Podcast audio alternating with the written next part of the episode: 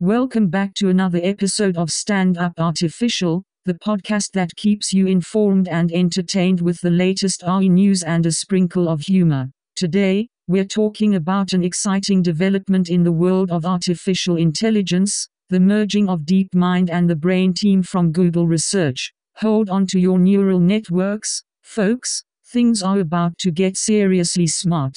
Picture this two powerhouses of AI research, DeepMind and Google Research's brain team, joining forces to become one supercharged unit, Google DeepMind.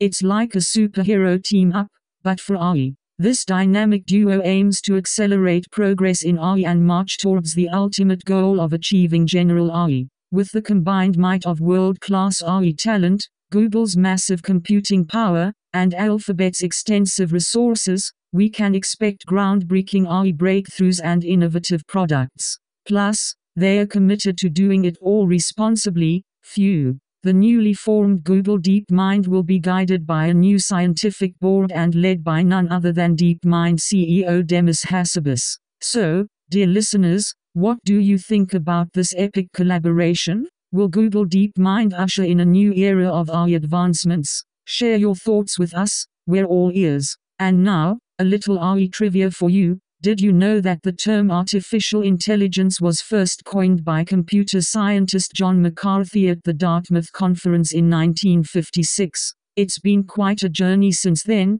and we can't wait to see what the future holds for AI. That's it for today's episode of Stand Up Artificial. Be sure to subscribe and share this podcast with your friends, because who wouldn't want to stay informed and have a laugh at the same time? Until next time, keep smiling and stay curious.